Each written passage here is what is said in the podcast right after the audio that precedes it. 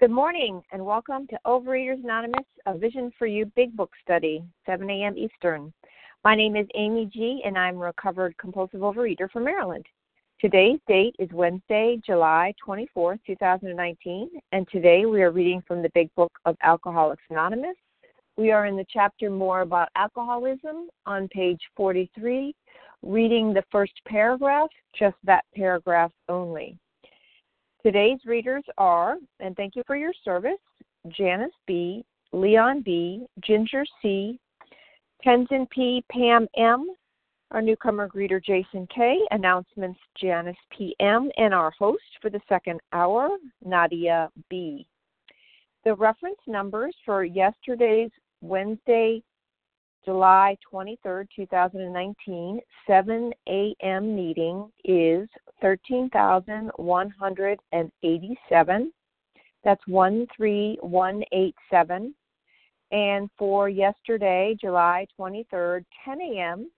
Eastern meeting is 13,189.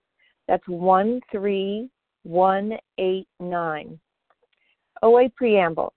Overeaters Anonymous is a fellowship of individuals who, through shared experience, strength, and hope, are recovering from compulsive overeating.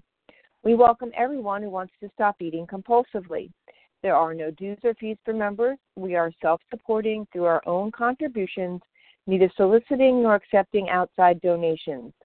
OA is not affiliated with any public or private organization, political movement, ideology, or religious doctrine. We take no position on outside issues. Our primary purpose is to abstain from compulsive eating and compulsive food behaviors and to carry the message of recovery through the 12 steps of OA to those who still suffer. Our sole purpose. OA's fifth tradition states each group has but one primary purpose to carry its message to the compulsive overeater who still suffers. At a Vision for You Big Book study, our message is that people who suffer from compulsive overeating can recover through abstinence and the practice of the 12 steps and 12 traditions of Overeaters Anonymous.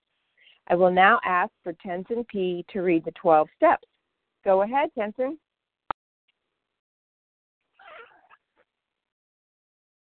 Good morning. Uh, Tenzin P. checking in from uh, New York City. Here are the steps we took, which are suggested as a program of recovery. Number one, we admitted we were powerless over food, that our lives had become unmanageable. Two, came to believe that a power greater than ourselves could restore us to sanity. Three, made a decision to turn our will and our lives over to the care of God as we understood Him. Four, made a searching and fearless moral inventory of ourselves. Five, admitted to God, to ourselves, and to another human being the exact nature of our wrongs. Six, we're entirely ready to have God remove all these defects of character. Seven, humbly asked Him to remove our shortcomings. Eight, made a list of all persons we had harmed, and became willing to make amends to them all. Made direct amends to such people wherever possible, except when to do so would injure them or others. 10. Continued to take personal inventory, and when we were wrong, promptly admitted it. 11. Sought through prayer and meditation to improve our conscious contact with God as we understood Him, praying only for knowledge of His will for us and the power to carry that out. And 12, having had a spiritual awakening as the result of these steps, we tried to carry this message to compulsive eaters and to practice these principles in all our affairs. Thank you very much. Wishing everyone a good day. Thank you, Tenzin. I will now ask for Pam M. to read the 12 traditions. Go ahead, Pam. Mm. Blessed morning, everyone. This is Pam M., recovered from upstate New York, calling to do service today for my family vacation in Puerto Rico. The 12 Traditions of Overeaters Anonymous. Our common welfare should come first. Personal recovery depends upon OA unity. Two, for our group purpose, there is but one ultimate authority, a loving God as he may express himself in our group conscience. Our leaders are but trusted servants, they do not govern. Three, the only requirement for OA membership is a desire to stop eating compulsively. Four, each group should be autonomous, except in matters affecting other groups or OA as a whole. Five, each group has but one primary purpose to carry its message to the compulsive overeater who still suffers. Six, an OA group ought never endorse, finance, or lend the OA name to any related facility or outside enterprise as problems of money, property, and prestige divert us from our primary purpose. Seven, every OA group ought to be fully self supporting, declining outside contributions. Eight, Overeaters Anonymous should remain forever non professional, but our service centers may employ special workers. Nine, OA as such ought never be organized, but we may create service boards or committees directly responsible to those they serve. 10. Overeaters Anonymous has no opinion on outside issues, hence the OA name ought never be drawn into public controversy. 11. Our public relations policy is based on attraction rather than promotion. We need always maintain personal anonymity at the level of press, radio, film, television, and other public media of communication. 12. Anonymity is the spiritual foundation of all these traditions, ever reminding us to place principles before personality. Thank you. Have a blessed day. Thank you, Pam. How our meeting works. Our meeting focuses on the directions for recovery described in the Big Book of Alcoholics Anonymous. We read a paragraph or two from the literature, then stop and share on what was read.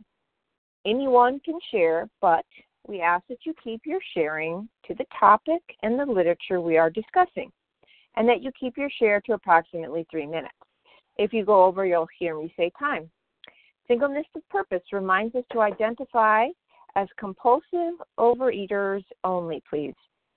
Our abstinence requirement for moderators is one year, and for readers is six months. There is no abstinence requirement for sharing on topic.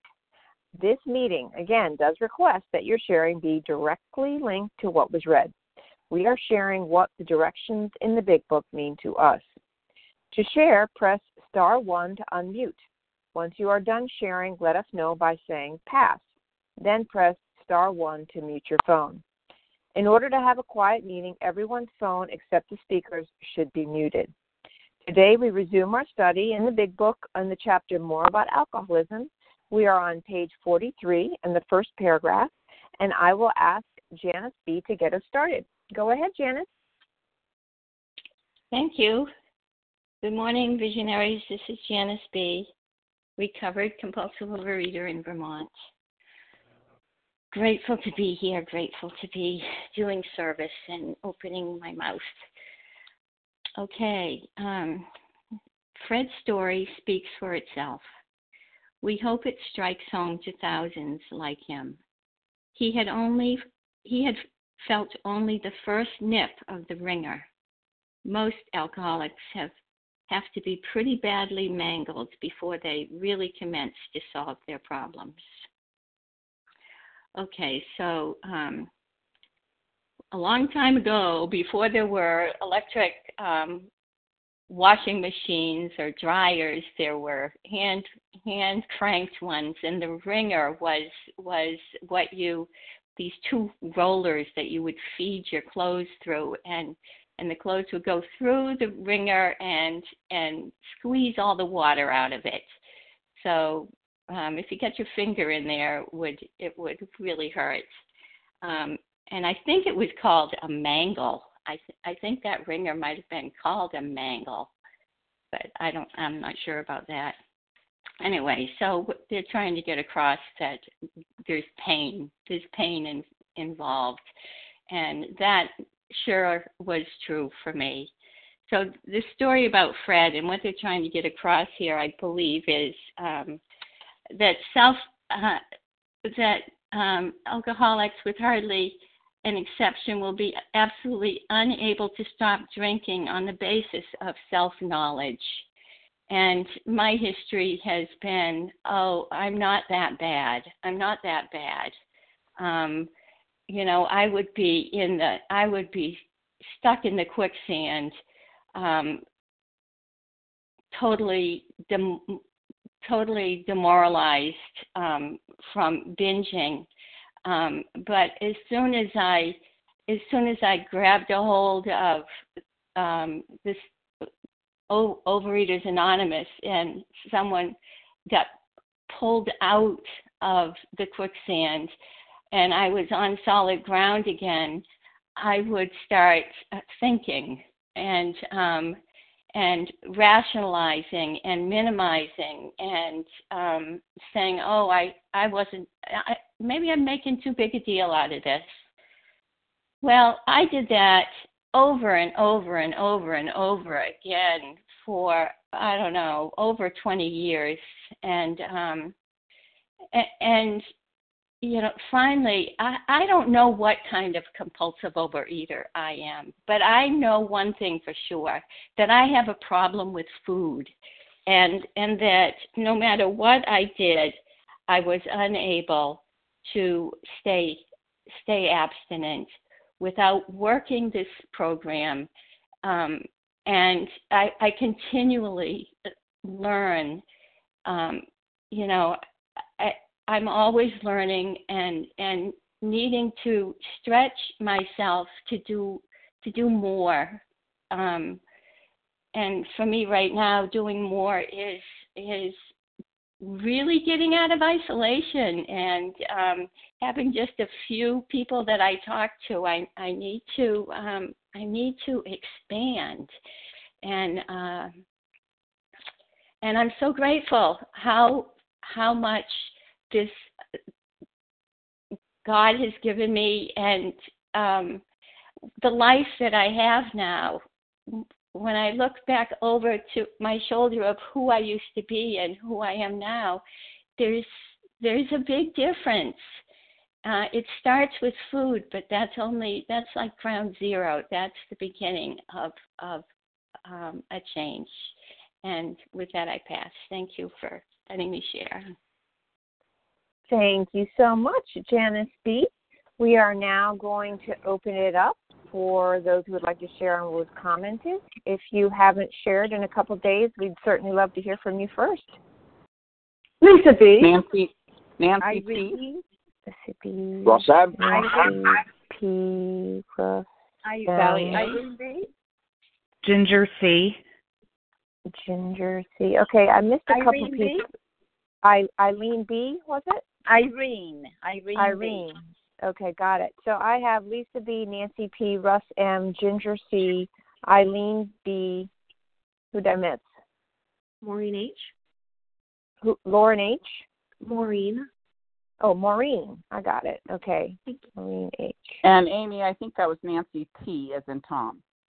Nancy T as in Tom. Thank you very much for clarifying. Okay. Anybody else?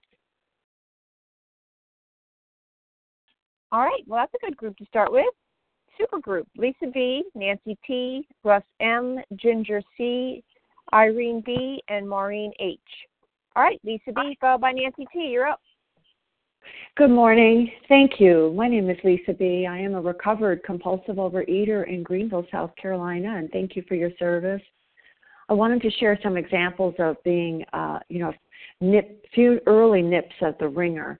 My first experience of um, not being able to stop binging, I was in a new apartment in my early 20s, and I could not stop compulsively eating peanut butter toast. And I, I was so scared, and I called my mother up to have her come and help me and get me out of the apartment. I thought if I could just be physically removed from the premises that that would be enough.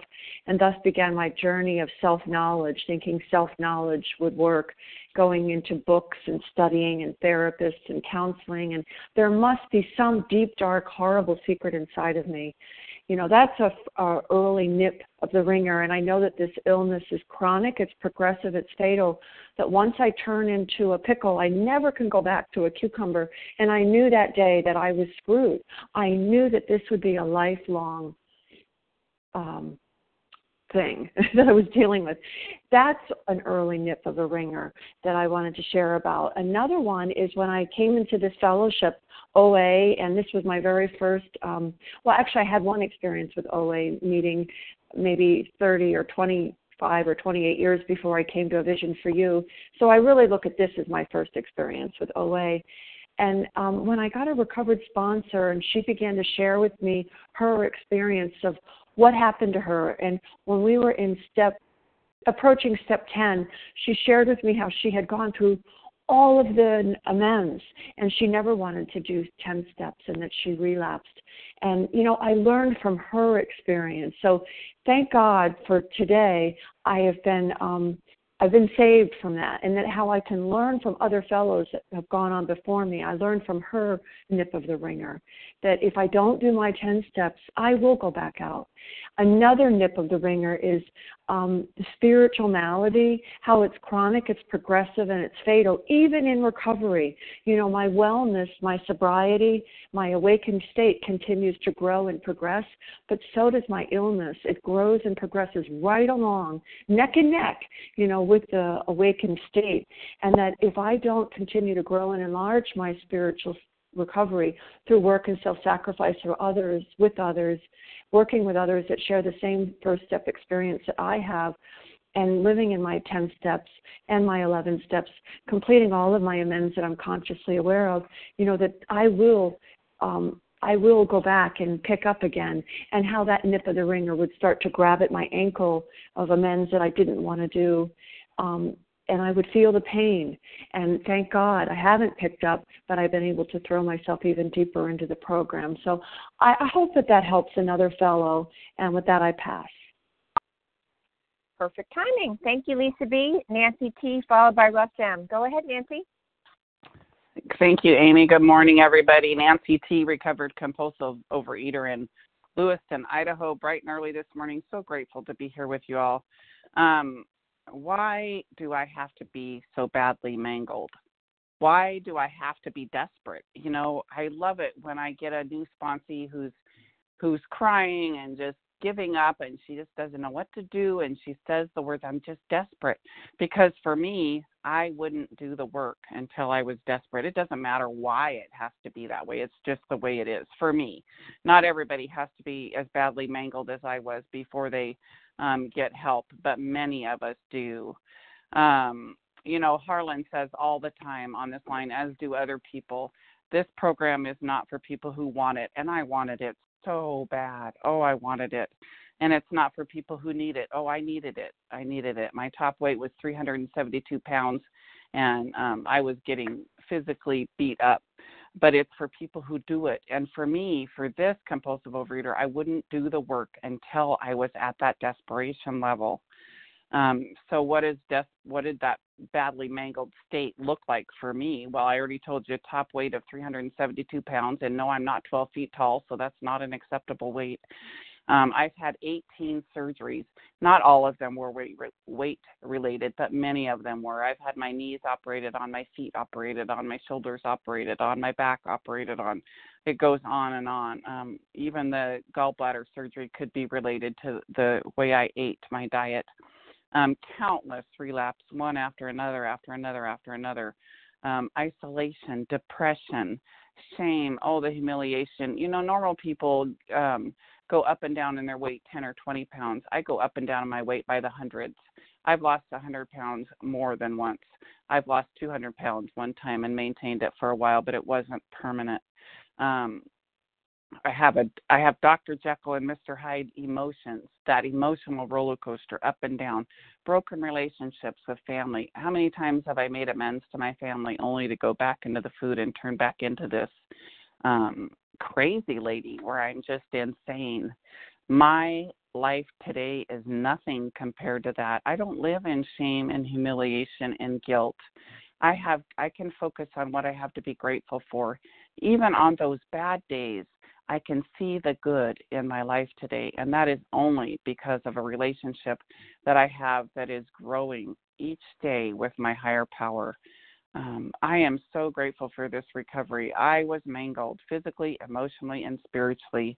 And today I am growing spiritually. I have a relationship with a higher power who I seek out my direction. I start my day with all of you because that is the way I can be free of this. Um, thank you so much for allowing me to share. Thank you, Nancy T. Russ M., you're up, followed by Ginger C. Go ahead, Russ. Good morning, Aim. Morning, fellas. Russ M., recovered compulsive overeater outside of Philly. So, you know, fortunately for me, um, you know, everything was upside down. Unlike Fred, you know, Fred had everything in order except the drink, you know. For me, this disease impacted every aspect of my life, you know, I, uh, and that uh, that mangled term, that was the story of my life. I was always behind the eight ball, even from my youngest memories. You know, it was always wrapped around food and how how I could get what I want out of life, and not getting what you know what I want out of my life, you know, drove me more into the food. I didn't, you know, I just wasn't I don't want to say prepared, it's just something that was natural to me. This is the way I was wired. And you know, it took everything. It took everything except my family. And uh you know, I wish it was I wish I was like Fred in, in a way that I had other things in order. Cuz you know, I still feel like I'm behind the eight ball, but at least I have a plan now. At least I have freedom. At least I have at least I have a way of life no matter what, good, bad, and different, that spiritually I, I, I can, or in every aspect of my life, I can be regular, pretty, like I'm close to normal. I mean, you know, I'm not going to be normal, me, but I can be close to normal because of this pro- program. And, um, mm-hmm. you know, I, I wouldn't have anything if it, if it wasn't for his program, if it wasn't for God. And, and the way this, this book just related to me because you know, I I, I you know I felt like the jaywalker, you know, and and Jim, and because I'm a human being, I feel we all feel these emotions. I just couldn't deal with life, so you know I'm going on here, but my my my point is, if it wasn't for this program, I'd have nothing, and it doesn't matter whether you're rich, good looking, what whatever. You have the disease, you have it. It doesn't discriminate, and uh, you know, it stole a lot from me. But thank God, you know, I'm, be, I'm being blessed by working this program, working with others, and developing a spiritual life. So, y'all have a great day. Love you. Thank you, Russ. Okay, Ginger C. It's your turn, followed by Irene B. Go ahead, Ginger. Hi, good morning, Amy. Thank you so much for your service. This is Ginger C., recovered compulsive overeater in Colorado really small paragraph has a really important message, and it's telling us that there's different bottoms. There are different floors on that elevator. Fred, he got off early. He just had the first nip. And then others, they have to be pretty badly mangled. And on 23 in the AA 12 and 12, it says they were spared that last 10 or 15 years of literal hell the rest of us had gone through. So anyone who's eating today or in relapse, can today's pain be enough to put the fork down and get busy and get better? And only God knows that answer. You know, my personal experience, I had to be pretty badly mangled in a way. I took it not only down to the shaft of the elevator, I kept digging below it. But AA, I got off. It was like probably top floors it was it was early. It wasn't that badly mangled. But again, that's none of my business until I'm convinced and I'm ready really to commence, which is to begin or to start because of the pain that's pressing in. Nothing's going to happen.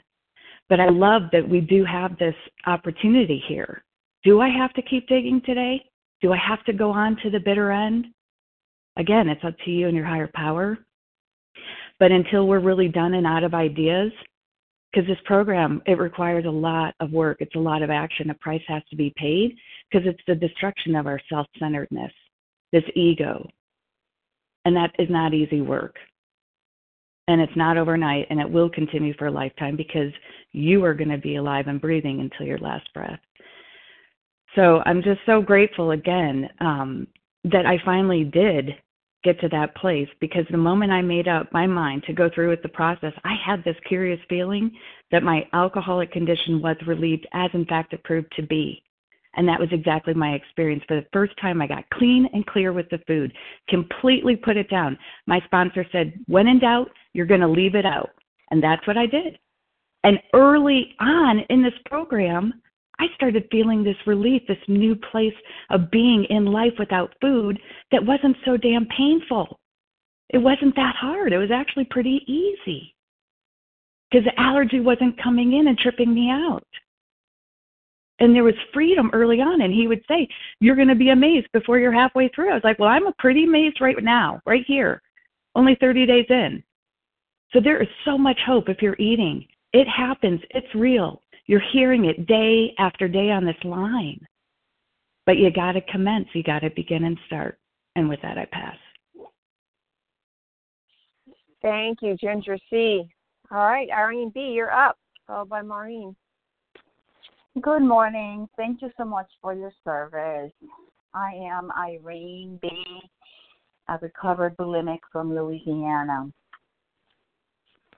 You know, um, what a privilege it is to be able to say I'm recovered from bulimia and um, not as recovered with regard to the emotional eating, but but but I have peace and I have a life as opposed to being dead alive, and that's a gift. And without this program and without my God, there is no way that that that would be possible. And I've been in OA only since August of 2017. So here we are. I'm about to have my two year anniversary in OA. And by the grace of God, somebody told me about vision a few months after being in OA. And vision has become my lifeline because there's so much recovery, so much understanding, wisdom, and humility, and experience, strength, and hope. And for me, I wish I could say that I was a high bottom, but I'm a slow bottom you can get. But I know that if I'm not careful and if I don't stay on guard, my lowest of bottoms will be nothing compared to my next bottom because that's just the way this disease works. That's just the way it is. But um, but I wanted to share something that that is quite striking. I've known I have a problem with food since I was little. But I didn't think the problem was food. I thought the problem was willpower because if I had willpower to diet, then I wouldn't be fat. But I've known all of my life that food is the problem. And what I've recently come to know that food is not the problem at all. It's the solution. It's a solution to my problem. And we say that all the time that food is not the problem, it's a solution to the problem. But then what is the problem? Okay the buildup of human emotion. And um and that is something that i couldn't control because of my crazy mind and the way that my mind thinks. And my crazy core beliefs that are just so twisted and that they need untwisting. And i can't do it by myself because i can't. I tried for like 30 plus years. And i couldn't do it on my own but with god's help it's happening. And and gosh, thank you so much. I pass. Thank you so much, Sherry. Maureen H., you're up. Hello, good morning. Maureen H., recovered compulsive eater in um, South Florida. Oh, I love this this line. You know, most alcoholics had to be pretty mad, badly mangled, And it's such a story of my life in program. I've been in program for, I don't know, six or seven years. I've been on vision for a very long time of that time, and yet I've hit some of my lowest lows in program, you know, and just, you know, seven or so months ago, completely flabbergasted that I found, you know, I'm binging again and doing things that I had never done with food, gone to like extremes that even in my heyday, you know, heyday, uh, before program, never did with food, and things I would be so ashamed of. And it's just crazy how progressive the disease really is, despite all the big book knowledge and self knowledge and all that stuff that I had crammed in my head. I didn't get it in my heart, and I didn't understand what I understand now um, about who I am as a compulsive eater, how powerless I really am. And I'm just so grateful that during my last binge and and last relapse, you know, I reached out, I got honest with people. I said, "Listen, this is what I'm doing. I know this is not what I'm supposed to be doing. What am I missing here? What am and everybody pointed to step 1 powerlessness, the fundamental flaw in how I think about my control and power around the food. And they helped me to see things I was doing with the food that how could I say I'm powerless to the food if my life and my life is unmanageable if I'm still like taking all this control over the food and making these decisions and acting like I have power of choice and that I have the power to say, "Oh, I can do this on the fly," or I have the power to say, "Yeah, I can just throw in an extra couple of veggies. What's the big deal? It's just a couple of veggies." And I cannot believe how badly mangled I had to get, despite looking healthy, recovered, putting that happy face on, you know, despite being only, you know, within a couple of pounds of a, uh, what people would consider an ideal body weight. Like, despite all those outward appearances, I still knew the turmoil in my own heart. So, like, no matter what the outside looks like, I know that I was, I know I was a mess on the inside. I know I didn't have it. I know I didn't get it at that gut level that now Fred has got it, now, you know, Jim got it, all these people who got it, quote unquote, in the in you know, like we've been reading about. And even then, getting it so then I can begin the work. Because once I got it, then the real work started. Putting the food down, putting up food boundaries, getting to a new place with the steps. And I just a hundred represent a hundred percent recommend stick with it and get to that place of clarity of powerlessness. Thank you. Thank you. Okay. We are on page 43, first paragraph. Who else would like to share on what was read? Mary Ann V. Ramona A. Sandra S. Ramona A. Sandra S. Donna G. Carolyn S. H. Donna. I think it was Donna H. and Carolyn S H. S S H. One, two, Kelly three, four, F. five. All right, Kelly F. Okay, we're going to hold right there, see if we can get everybody in. I have Mary Ann C, Ramona, didn't get the last initial. Um, M. Ramona M. Okay, thank you. Sandra S, Donna H, Carolyn S H, and Kelly F. Donna G. Okay, got it. All right, so Marianne C, you're up, and Ramona A, you are second. Go ahead, Marianne. Hi, this is Marianne. Uh, it's V as in Victor. I don't know if you said Oh. V or not. Anyway, not, uh, so yeah, thank you. for letting me share. Uh, this one really touched me. I don't share very often. Um, it touched me because I am a very low bottom food addict.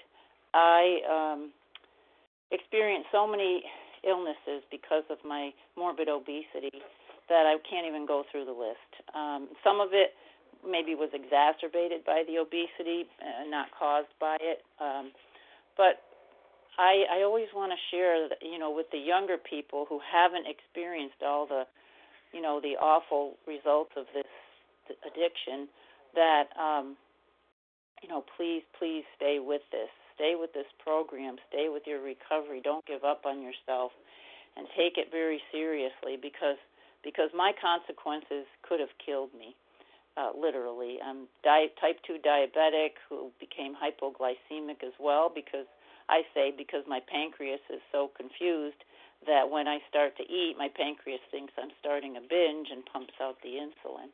So um, I had to have both my knees replaced at the age of 57, and after the second one, had a um, pulmonary embolism that didn't obviously kill me, but could have. And you know, if the obituary read pulmonary embolism, well, if I hadn't been morbidly obese, I wouldn't have needed those knee replacements so soon. So, um, you know, that diabetes, hypoglycemia, high blood pressure, you know, um, and I'm still, you know, dealing with the consequences of all those years. I I gained and lost over a hundred pounds so many times that my cardiologist um, gave me the dubious distinction of having the largest weight swings he ever saw in a patient. And he didn't say it in a mean way. He was saying it in the context of how happy he is that I've been able to maintain a normal body weight now for five years or plus. And um, he's so glad that I'm, you know, in recovery and not hurting myself anymore. So I'm so grateful, so grateful, and especially grateful for these Vision for You meetings uh, where there's such strong recovery and where everybody uh, that I hear on the line anyway takes it very seriously that this disease is a killer, that it doesn't go away, just like my diabetes, that I need daily maintenance and I have to start all over again every morning. And I love starting my morning listening to these Vision for You meetings and love it so much that I help to uh, create an OA face to face meeting here in our area that's patterned after Vision. And um, the first after the first week we had 15 people the second week we had 20 and we'll see what tomorrow brings for our third week so thank you everyone on the line it's marianne v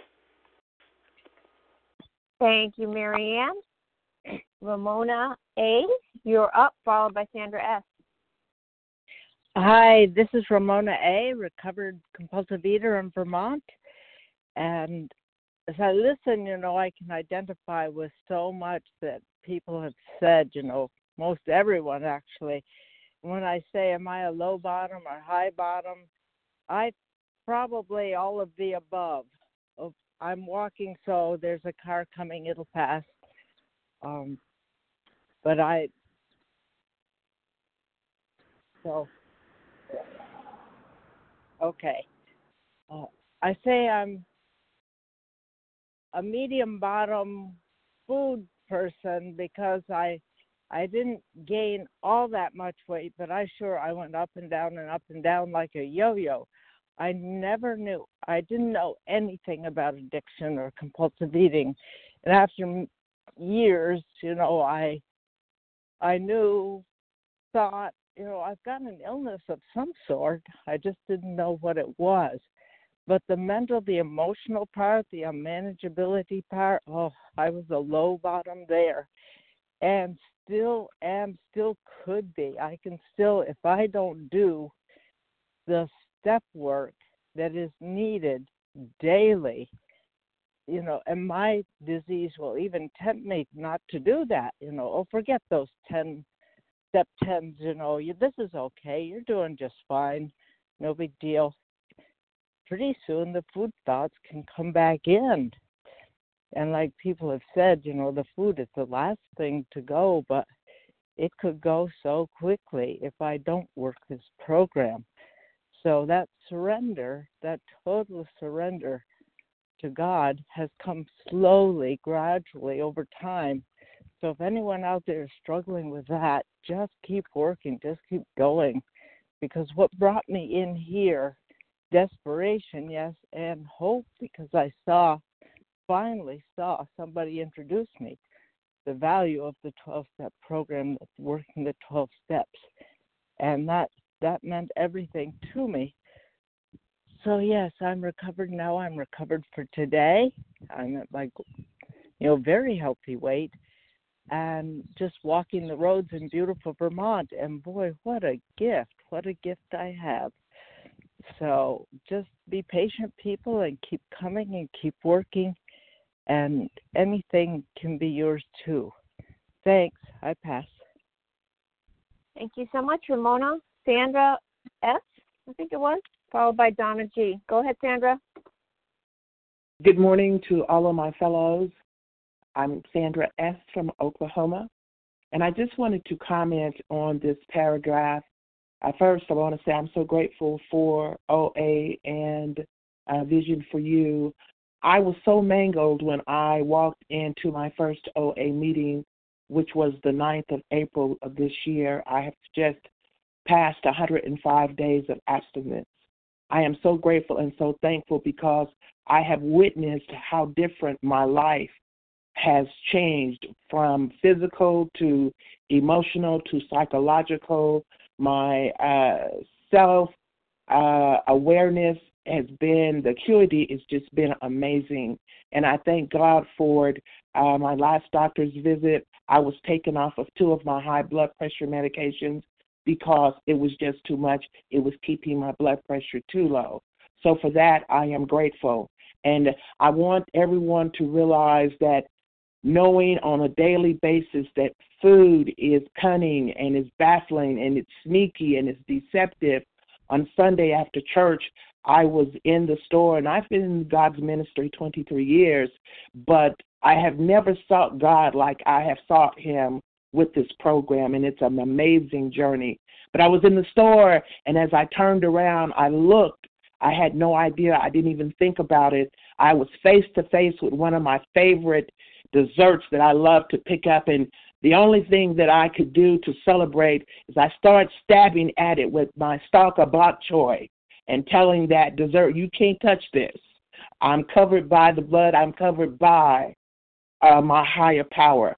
And so a little girl was watching me and um she asked me if I was okay and of course I had to tell her I was okay but she was she was baffled too but she was an overweight little girl. I saw myself in her.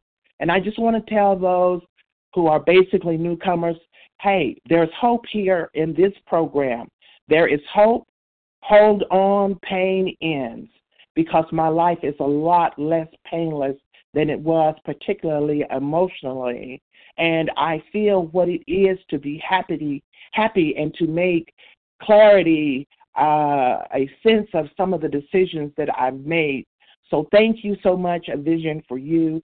Thank you for all of you who have given service this morning. And with that, I will pass. Have a great day. Thank you so much, Sandra. Donna G., you're up, followed by Carolyn S.H. Go ahead, Donna. Hi, this is Donna G. Grateful to be recovered in Pennsylvania. Um, so uh, I felt led to share today, um, and uh, mostly having to do with my gratefulness. Um, I have, I my desperation came in the form of diabetes, and um, I was very resentful when I found out I had it. I have a very large family, uh, physically. I mean, um, literally and um, figuratively.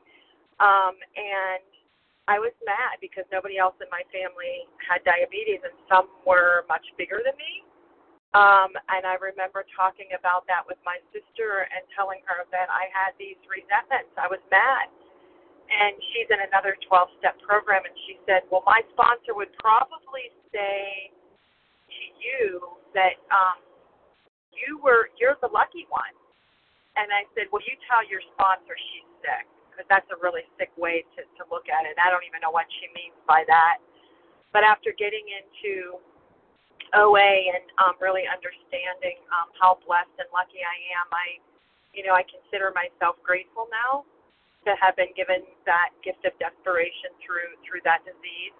Um, and because nothing else, I, I believe nothing else would have brought me um, to my knees and would have brought me to a place of um, where I could surrender to my higher power, who I call God.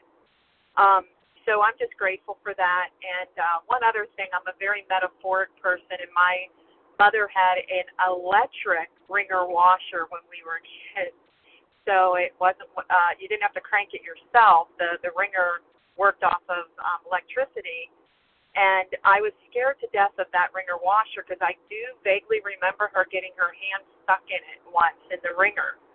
And um, there was a release, there was an emergency release that would open wringer happen. But I, I don't know if both hands were stuck or whatever, but I remember she had to rely on someone to come and she had to yell for someone to come and release that with her hand stuck in there.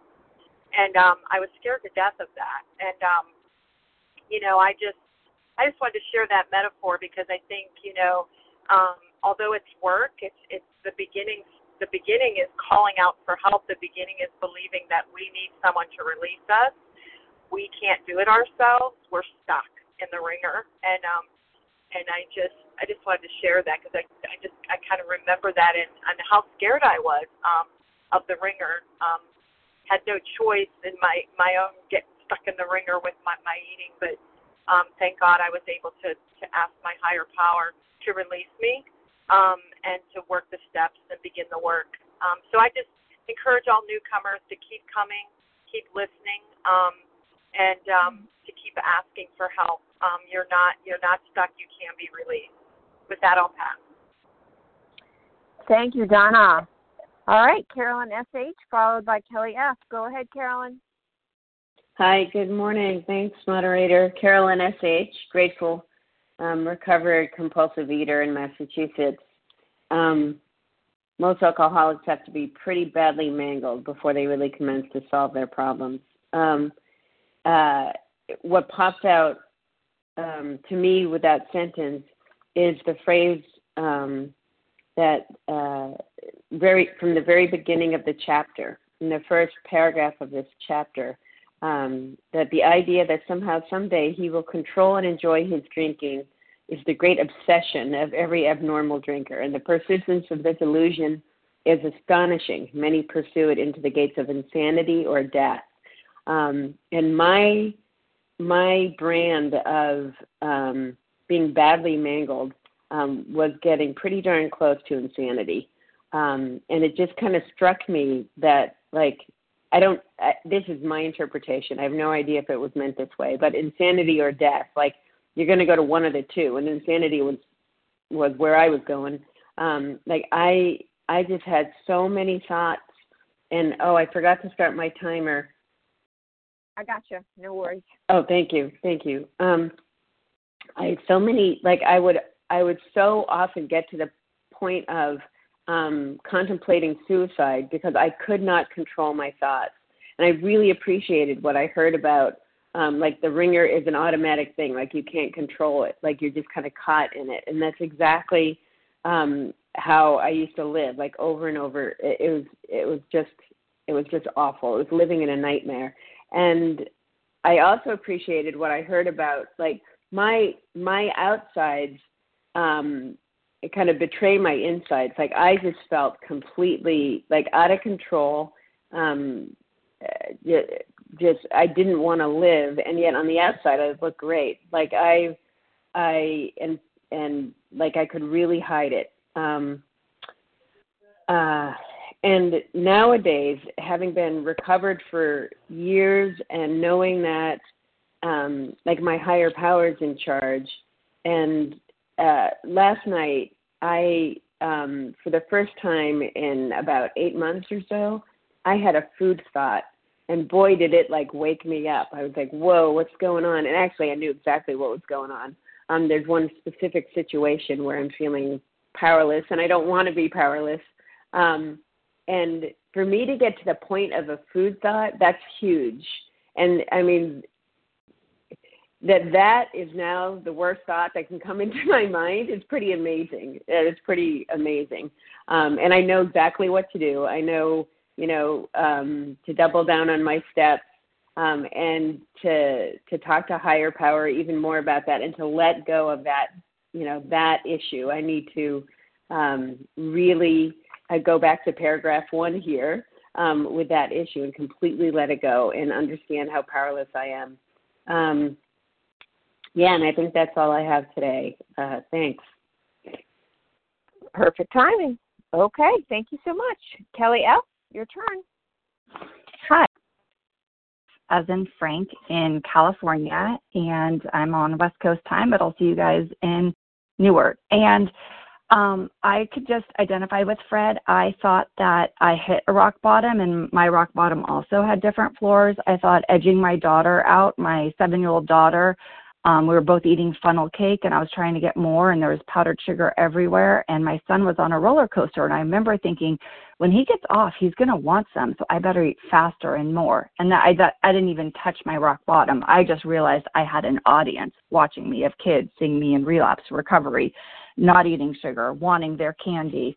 Um, but all of a sudden, the frosting didn't do it. The pizza didn't do it. I would order two pizzas from home, roll down my window, ventilate a slice um, so if you ever were driving down the freeway and saw someone with a pizza out, that was me. But to be honest, I still do that now with abstinent food, so I'm not sure if that was crazy or a brilliant ventilation system.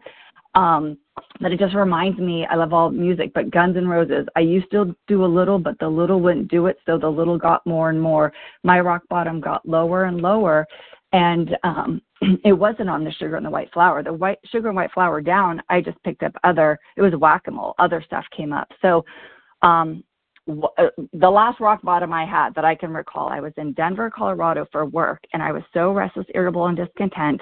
I looked out my hotel window and I saw a gas station, and it was cold. I put on a hoodie, the hoodie over my head, went in, and I bought nuts, chips, popcorn. And the I remember the cashier, he's like, "You doing okay tonight, ma'am?" Because I'm sure I looked crazy.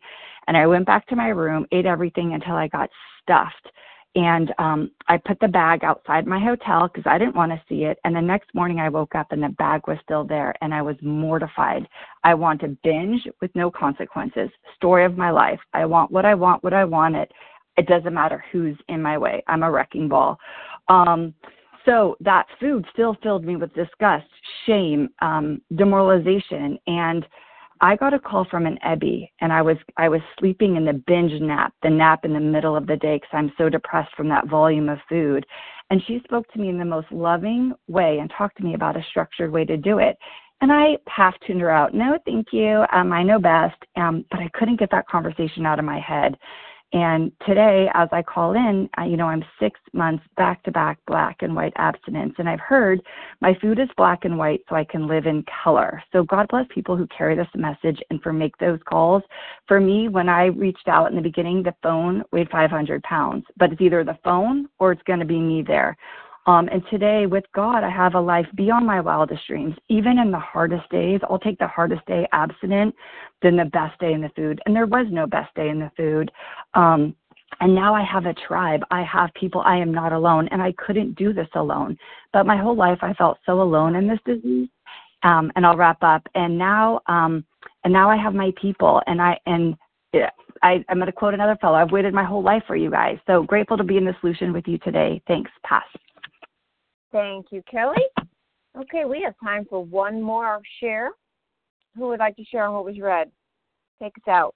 Hi, this is Fran M. Fran M, please go Katie ahead. Sorry, Katie, I got Fran in there. Fran, go ahead. Thank you so much. Um, I'm Fran M from New Jersey. I was so inspired by the last share because I just want to share that um, I'm an undereater at this stage, though I came in as a compulsive overeater with 50 pounds to lose and a really violent binge starve, anorexic, compulsive overeating history. And I love the story about the funnel cake because I kind of deteriorated in my abstinence and while being thin and while not binging on sugar, I deteriorated to the point where I would hide food from my kids.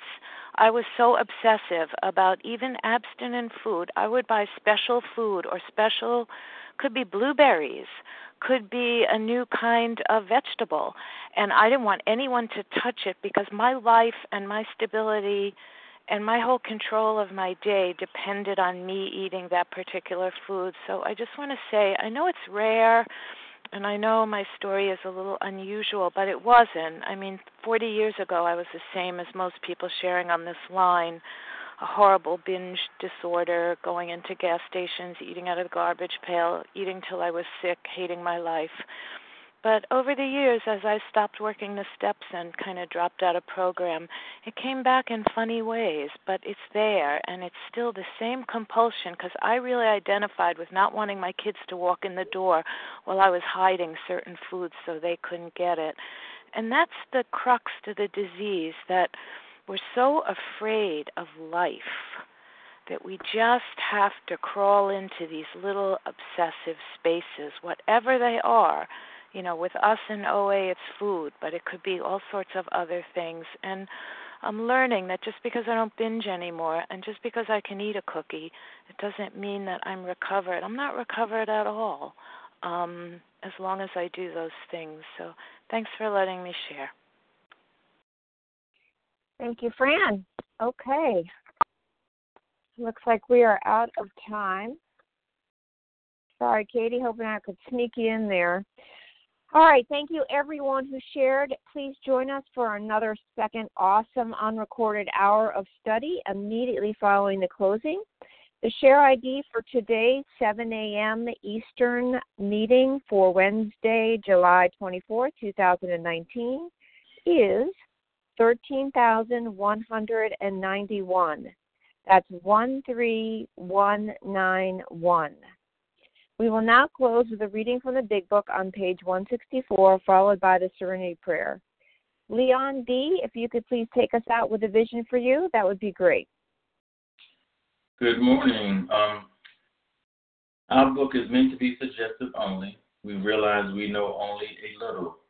God will constantly disclose more to you and to us. Ask Him in your morning meditation what you can do each day for the man who is still sick. The answers will come if your own house is in order. But obviously, you cannot transmit something you haven't got. See to it that your relationship with Him is right, and great events will come to pass for you and countless others. This is the great fact for us. Abandon yourself to God as you understand God Admit your faults to Him and to your fellows. Clear away the wreckage of your past. Give freely of what you find and join us. We shall be with you in the fellowship of the Spirit, and you will surely meet some of us as you trudge the road of happy destiny. May God bless you and keep you until then.